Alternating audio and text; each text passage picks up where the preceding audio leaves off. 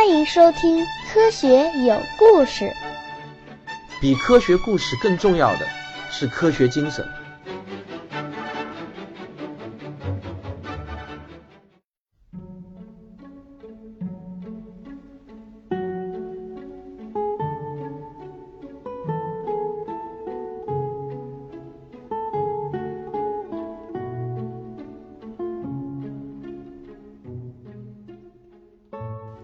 仰望星空，天文学史话。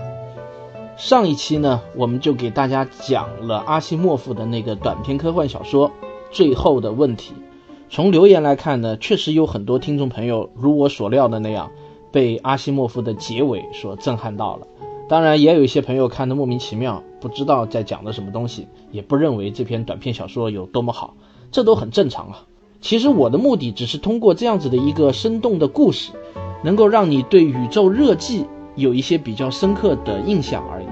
今天呢，还要给大家再简单的来说一下宇宙的第二种命运，这个被称之为大撕裂。这个假说首次出现在二零零三年，那个时候距离暗能量的发现已经过去了四年。达特茅斯学院有一位叫做罗伯特考德威尔的学者，他仔细的计算了暗能量对宇宙的影响到底会是怎样。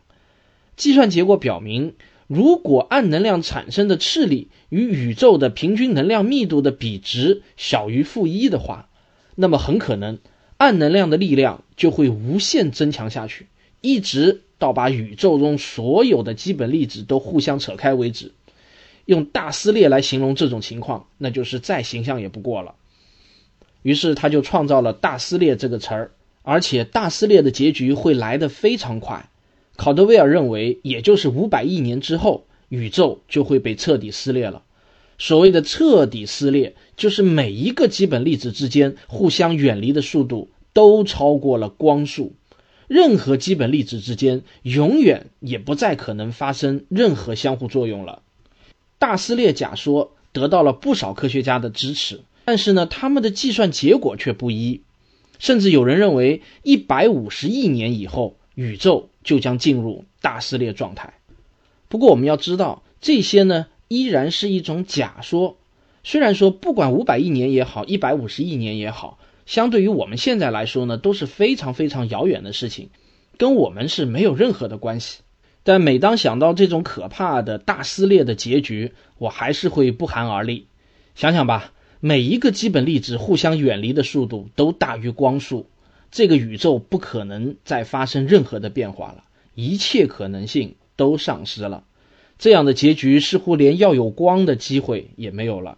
但是在人类没有彻底揭开暗物质和暗能量产生的根源之前，大撕裂仍然是建立在流沙上的城堡，说毁也就毁了。所以呢，大家也就是这么一听，不用过于的担心，也根本没有必要像我那样想想就不寒而栗。这个事情呢。毕竟还太遥远了。好了，讲到这里呢，我们这个仰望星空的专辑呢，也就要进入到尾声了。一部人类探索天文的历史啊，其实也是一部人类追求科学的历史。让我们不妨从天文学的角度来回顾一下这两千五百年来，人类是怎样一步一步的走出蒙昧，产生理性，最后又诞生了科学。进化论告诉我们。人是从动物中进化而来的，那么是什么样的标志性事件让人与动物区分开来了呢？有些人认为是直立行走，有些人认为是使用工具，还有些人认为是对火的利用等等，各种哲学观点是很多的，似乎呢也都能讲出道理。但我认为这个标志性的事件始于三个字：为什么？当第一批直立行走的智人在头脑中问出了为什么的时候，这些智人就不再是动物了，他们就成为了万物之灵的人类。我们开始追问：为什么会有白天黑夜？为什么会有生老病死？为什么太阳会东升西落？为什么又会有风云雷电？人类文明的曙光正是从这一刻划破了黑暗。浩瀚的宇宙诞生了地球文明，而地球文明思考的第一批问题基本上都是天文学问题，因此从人类诞生的第一天起，也就诞生了天文学。在远古时代，回答这些最为朴素的天文学问题，是全世界所有的智者面临的第一批问题。实际上，所谓的智者，就是人类中第一批产生了好奇心的人。他们试图回答的问题，就是他们自己心中产生的那些问题。闭上眼睛悬想，是所有智者探索答案的唯一方式。这样的悬想持续了几万年，他们得到的答案也都差不多，也就是那些各种各样的神话传说。这些是对大自然中一切现象最方便的解释，也是最容易自圆其说的。只需要编故事就好了嘛。但此时的人类是原始蒙昧的，因为我们没有找到任何一个可靠的寻找答案的方法。这样的悬想，哪怕在持续几百万年，人类对自然的认识也不会有什么本质的提高。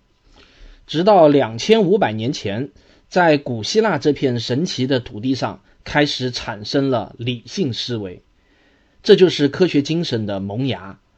以毕达哥拉斯为代表的一批先哲们开始思考用数学来解释天文学问题，这是人类科学精神的第一道闪光，对人类文明来说意义深远。在毕达哥拉斯之后呢，数学就与人类探索大自然规律的活动密不可分了。数学成了了解，数学成了解开大自然奥秘的一把神奇钥匙。有了数学这个工具。我们从此脱离了纯粹的理性思辨，在为自然现象定性的基础上，我们开始寻求定量分析，这是之后一切科学活动的基础。接着，以亚里士多德为代表的实证派的出现，使得人类终于掌握了鉴别一个理论好坏的方法。亚里士多德不仅仅只是支持大地是球形的理论。最为可贵的是，他意识到证据的重要性。他意识到，仅仅用思辨的方式来证明一个理论是远远不够的，比思辨更重要的是实证。大家千万不要小看这样一种认识上的转变，这对于人类来说可不是一件轻而易举的事情。哪怕是在亚里士多德出现后的几千年中，无数人类中的精英，不管是东方的还是西方的。依然固执地认为，从经典古籍中寻找问题的答案才是最可靠的方式。比如说，面对一个问题，人有几块骨头啊？中国的大儒们首先想到的，基本上是从经史子集中寻找答案；而西方的先哲们呢，首先想到的可能是到圣经或者其他古老的书籍中去寻找答案。很少有人会萌发从死人身上寻找答案的念头。有史可考的第一个想从解剖学上去寻找答案的人，可能是古罗马时期的盖伦。他至少想到了要去解剖一只猴子来研究人体到底有几块骨头这个问题。但是从盖伦到写出心血运动论的哈维，彻底搞清楚人到底有几块骨头，可是又过去了一千四百多年啊。而在中国，则一直要到清朝。才出现了一个叫王清任的医生，是他第一个对《黄帝内经》产生了怀疑，想到要从死人身上找出问题的答案。不过呢，他又没有勇气亲自做解剖，而是去问刽子手和仵作，所以他最终还是没有搞对，以至于这样一个在今天看来完全可以通过实证很容易搞清楚的问题，中国人还得靠留学生从西方回来后才知道正确答案。实证思想是人类从蒙昧迈向理性至关重要的一步，这也是科学精神中分量最重的一块基石。可是，直到今天，在每一个人都会被实践出真知的今天，真正具备实证精神的人还是太少了。依然有大量的人对从未经过严格验证的说法深信不疑呀。文艺复兴时期是人类文明史上的一个伟大的时期。人类理性的真正兴起，就是从这个时期开始的。哥白尼的日心说之所以能最终战胜托勒密的地心说，根本原因是根据日心说做出的天象预测要比地心说准确得多。这就是预言和验证的力量。哪怕有异常强大的宗教力量，不遗余力地阻止着认知革命，但人类的理性最终还是会战胜一切貌似强大的力量。科学理论的一个重要特征就是可以提出预言，而这个预言又是可以通过人类掌握的观察手段加以证实或者证伪的。这种理性的思维是科学精神中不可分割的重要组成部分。也正是具备这样的精神的人越来越多，才使得开普勒的理论又战胜了哥白尼的理论。但如果哥白尼地下有知，他只会感到无比的高兴，而不会沮丧。他会感谢开普勒把人类对天象的预测带上了一个更高的精度。而在这之后呢，又诞生了伽利略、牛顿、爱因斯坦，他们就像火炬传递一样，接过前人的火把。向着更深层的未知继续探索下去，但是每一次的火把传递，每一次的认知革命，都是在艰难坎坷中前行，绝不是轻易得到的。这些人类历史上的群星们，闪耀的是同样的理性光辉。从此，科学就从古典哲学中独立了出来，它是迄今为止人类最伟大的智力成就，没有之一。那么，到底什么又是科学呢？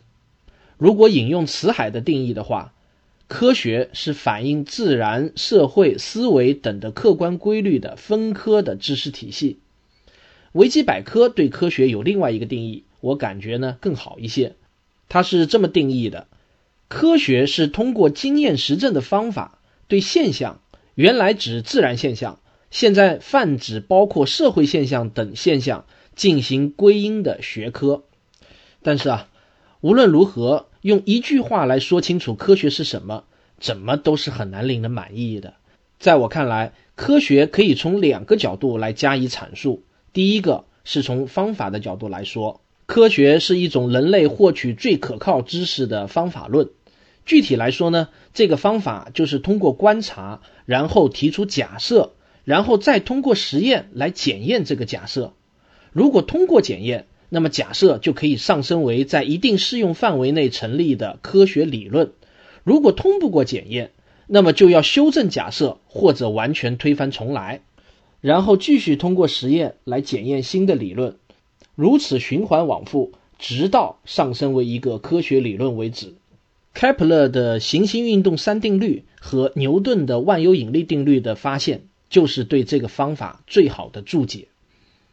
第二个呢，是从科学的基本特征来说，科学活动所得到的知识是条件明确的，不能模棱两可或者随意解读，它是能经得起检验的，而且不能与任何适用范围内的已知事实产生矛盾。虽然说对于科学的定义，可能不同的人会有不同的说法，也很难找到一个令所有人都满意的定义，但是科学的一些特征却是举世公认的。首先，一个科学理论必须具备可证伪性。可证伪性的含义是说，从理论上来说，它是有可能被证伪的。这里的关键词是“有可能”这三个字。如果一个学说从理论上来说就根本不可能被证伪，那么这个学说就无法被称之为科学理论。比如说，有人宣称天上下雨的原因是一条看不见的天龙在喷水，那么。这个理论就是根本不可能被证伪的，因为无论你怎么反对，都无法证明那条看不见的天龙不存在，这就不能被称之为科学理论了，只能称之为某种见解。而科学理论则必须要能提出一些明确的预言，比如说托勒密提出的地心说模型，它可以预言火星在某个时刻出现的位置，那么我们就可以通过观测。来检验这个理论得出的预言是否是正确的。同样，无论是哥白尼的学说还是开普勒、牛顿的学说，都是可以通过理论来预言明确的天文现象，在理论上也是有可能被证伪的。对于一个科学理论来说，哪怕符合理论的现象再多，但只要出现一个反例，就足以证明该理论是错误的。但是有些学说，比如说算命和风水吧，算准了的会被人们津津乐道，广为传播；算不准的也就没人提了。然后每个科学理论都是有适用范围的，而且必须能够解释在这个适用范围内所有已知的现象。记住啊，必须是所有，没得商量。只要有任何一个现象无法解释，那么整个理论都是错误的。比如说托勒密的地心说，尽管被推翻了，但如果我们把它的适用范围划定在误差是三个月之内的话，那么地心说也依然可以被称之为是一个科学理论，只是这个理论的适用范围比较小，远远不够精确。哥白尼的日心说也是同样的道理，它的适用范围大大的增加了，误差也缩小到了以天为单位，这个理论就远胜于托勒密的地心说。不过这个理论依然有明显的不足，如果我们对天象的预报要求精确到误差只有一个小时之内的话。那么哥白尼的理论就很容易会被证伪的，于是我们就要用到开普勒的理论。在开普勒的理论中，行星运行的轨道是一个椭圆，而不是完美的正圆。但开普勒和牛顿的天体运行理论依然是不完美的。在预言水星的运行轨道时，每一百年就会产生四十三角秒的偏差。虽然这个偏差很小很小，但足以证明理论的缺陷。于是，爱因斯坦又提出了更为精确的广义相对论，这是我们目前已知的关于天体运行的最好理论。在人类现有的观测精度下面，理论预言和所有的实际观测值都完美的相符，至今还没有发现任何一个反例。但我相信，随着人类观测精度的不断提升，没准儿有一天我们就会发现理论值和观测值不一致了。这时候就需要有更好的理论来修正爱因斯坦的广义相对论。所以我们会看到，科学理论还有一个重要的特征，就是自我纠错的能力。任何一个科学理论都不会宣称自己是毫无条件的绝对正确，这是科学与神学、哲学最大的区别之一。科学通过观察、假设、验证这套方法。可以保证理论的不断迭代升级，越来越好。大家还得知道一个概念：人类进入到二十世纪以后，任何一个新理论都必须与旧理论是兼容的。新理论和旧理论的关系就像是俄罗斯套娃这样子的包含关系，并不是完全推倒重来的关系。广义相对论的简化版本就是牛顿理论，开普勒理论的简化版本。就是哥白尼的理论，因此我们可以预言，将来那个更好的理论也一定是兼容广义相对论的。所有我们已经取得的天体力学，在规定的适用范围内仍然是正确的，不论过了多少年也不会发生改变。换一句更高深的表达方式，就是说，每一个科学理论都有边界，而科学探索活动就是不断的延伸现有的边界。最后。科学理论还有一个非常重要的特征，就是可重复性。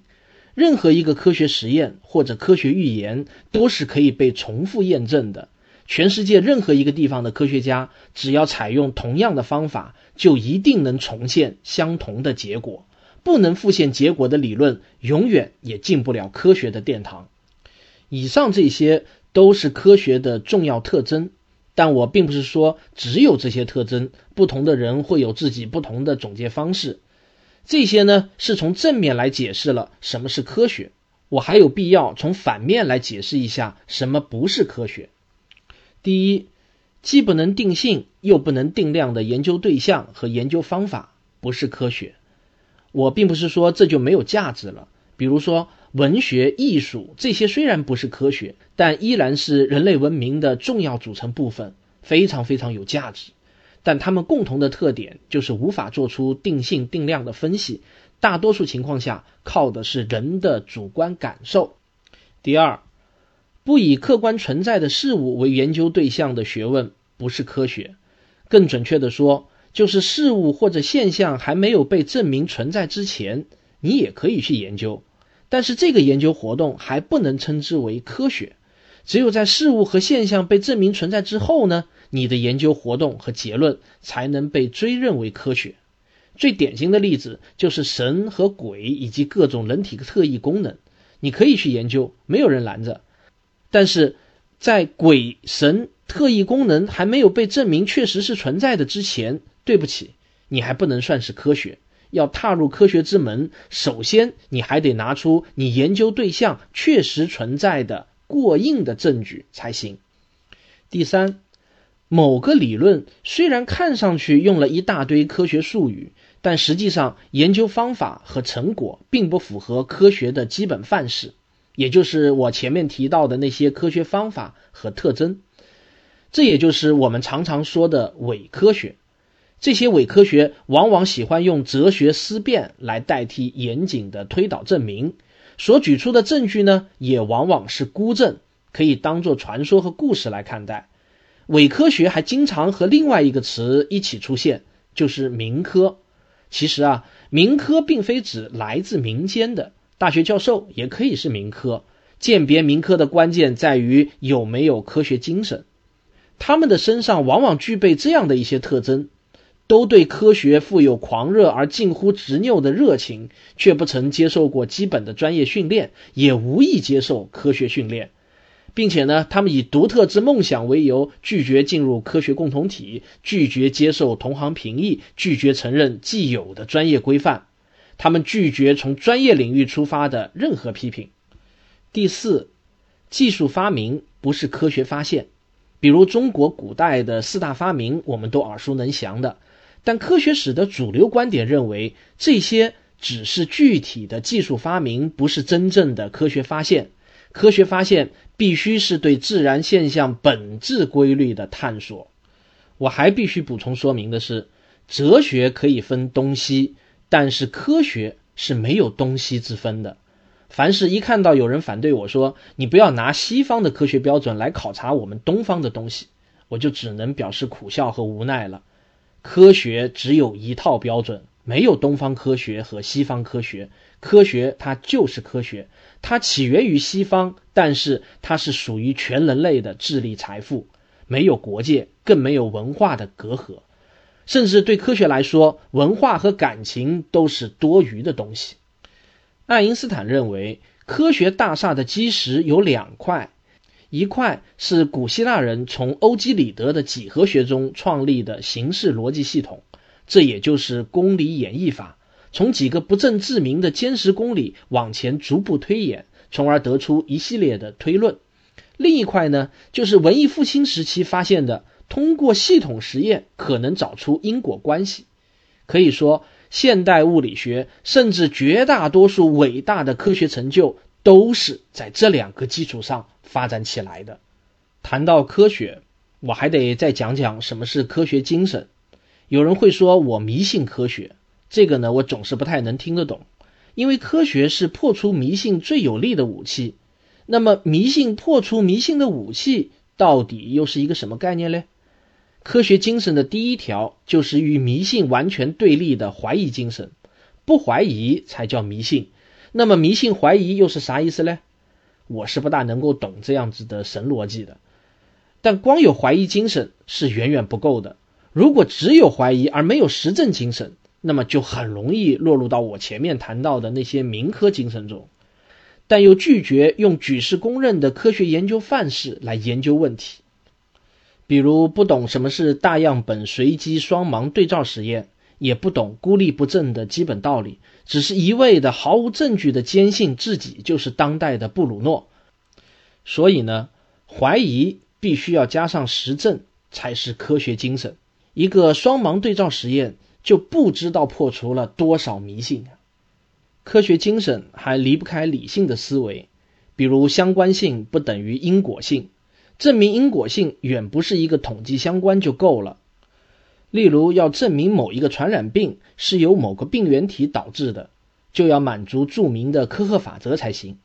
第一，必须在所有病人身上发现该病原体；第二，必须从病人身上分离并培养出该病原体；第三，把培养出的病原体接种给动物，动物应该出现与病人相同的症状；第四。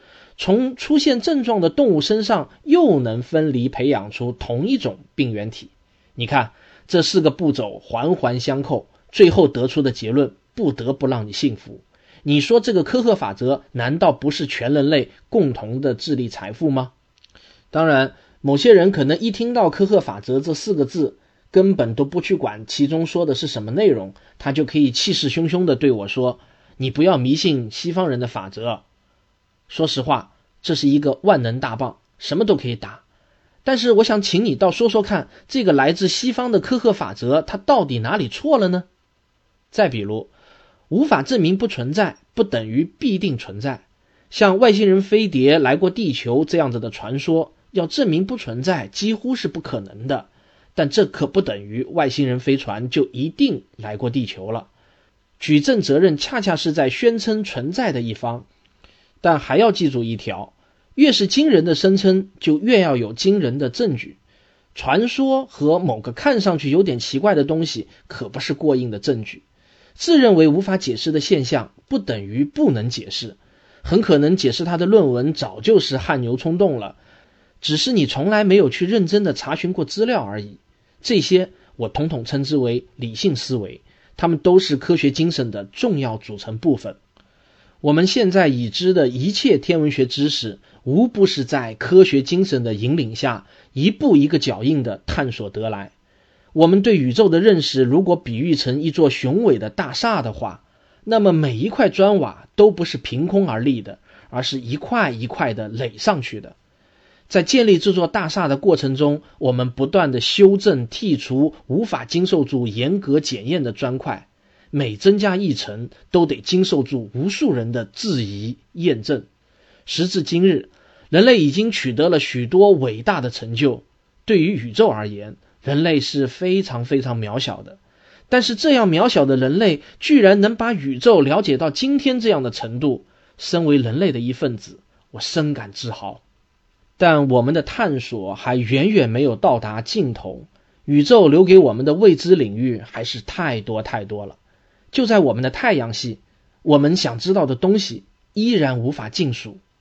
太阳的磁暴是怎么产生的？月亮是怎么形成的？太阳系的这种结构在宇宙中是特殊的吗？太阳系中除了地球之外，还有孕育生命的地方吗？木卫二的海洋中有生命吗？彗星到底来自哪里？奥尔特星云又是怎么形成的？是否还有未发现的大行星？等等等等。从太阳系向外扩展到银河系，我们想知道的事情就更多了。银河系中到底有多少宜居行星？地球之外还有智慧文明的存在吗？是什么力量在推动着银河系自转？银河系的中心是不是真的有一颗超大质量的黑洞？还有没有更好的证据？等等。再从银河系扩展到整个宇宙，更多的未解之谜等待着人类破解。暗物质到底是什么？暗能量又是怎么产生的？伽马射线暴是怎么产生的？星系与星系之间的空间真的是完全空旷的吗？流浪行星是不是大量存在？为什么星系的光度学质量和动力学质量大多数是不相等的，但有一些又是相等的呢？虫洞是真实存在的天体吗？宇宙大爆炸的原因是什么？宇宙？将会怎样终结？平行宇宙到底存不存在？等等等等，我们想知道的问题太多了。或许在我的有生之年，这些问题都找不到答案。但更有可能的是，在我的读者群中有这么一位青少年，从此立志去探寻宇宙的奥秘。而在我行将就木之前，他解开了其中至少一个谜题。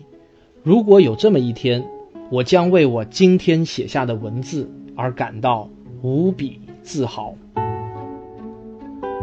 我是卓老板，我是吴京平，我是汪杰，我们是科学声音。各位亲爱的听众朋友们，我非常感谢你一直陪伴我走到今天。终于听完了《仰望星空》这个专辑。说老实话，最后这一期节目。我花了很长很长的时间才把这篇稿子给写出来，因为我觉得特别难，而且我知道今天这一期节目不是在讲故事，而是大发了一番议论。既然是议论嘛，就肯定会遭到一些不同的观点，也会有不少的听众来向我其中的一些观点发出挑战、质疑，甚至是吐槽。我觉得呢，这些都很正常。这只是我的一家之言。我唯一的希望就是能够引发你的思考，能够让你成为一个具备独立思考精神的人。如果你听完了我《仰望星空》这个专辑，突然发觉自己头脑中原先固有的一些东西被打破了，一个全新的三观在你的头脑中被建立出来，那么我将感到非常非常的开心，因为我的目的就在于此。当然，如果你对我所说的这些嗤之以鼻，对你来说全都是一些谬论的话，那么我也不介意。君子和而不同，每个人都可以有每个人发表自己观点的权利，你说对吧？仰望星空这个专辑呢，很快要出版一本同名的纸质书，已经由时代华文书局跟我签订了出版合同，估计今年的春节前就会与大家见面。我忽然突发奇想，因为我仰望星空这本书啊，跟我其他的两本书呢有所不同，是我先做了节目，然后再成了书，因而呢，我先有了一批听众，然后再会有读者。所以这次呢，我这本书的序言，我想用一种比较特殊的方式来写。我并不想请一个名人来给我作序，我只想请广大的听众来帮我作序。我希望很多人能够把你听这个节目的过程以及感受写下来告诉我，然后我会把它整理成一篇来自听众的序言。那么具体用什么方法呢？你可以在我的微信公众号里头给我发消息。也可以呢，在喜马拉雅平台上给我发私信，或者在我科学有故事的 QQ 群里头找到我跟我私聊。总之呢，我希望你能够写下不超过一百四十四个字的评论啊。如果你的评论一旦被我采纳，那么在我新书上市的时候呢，我会第一时间寄给你一本我亲笔签名的书。在这本书中，你也会看到你写的文字被印成了签字，那也是一种非常美妙的感觉啊，你说是吗？不过呢，讲到这里，我又想告诉大家，其实我们这个专辑并不是真正的完结了，因为我还要再补一期节目，就是谈一谈二十世纪的四大天文发现。我发觉呢，前面的节目中呢，我把这个给漏掉了，所以呢，最后成书的时候呢，我要把这个穿插到我之前的这些节目当中。但是在我这个节目当中呢，我就要再补一期节目来谈谈人类二十世纪的四大天文发现。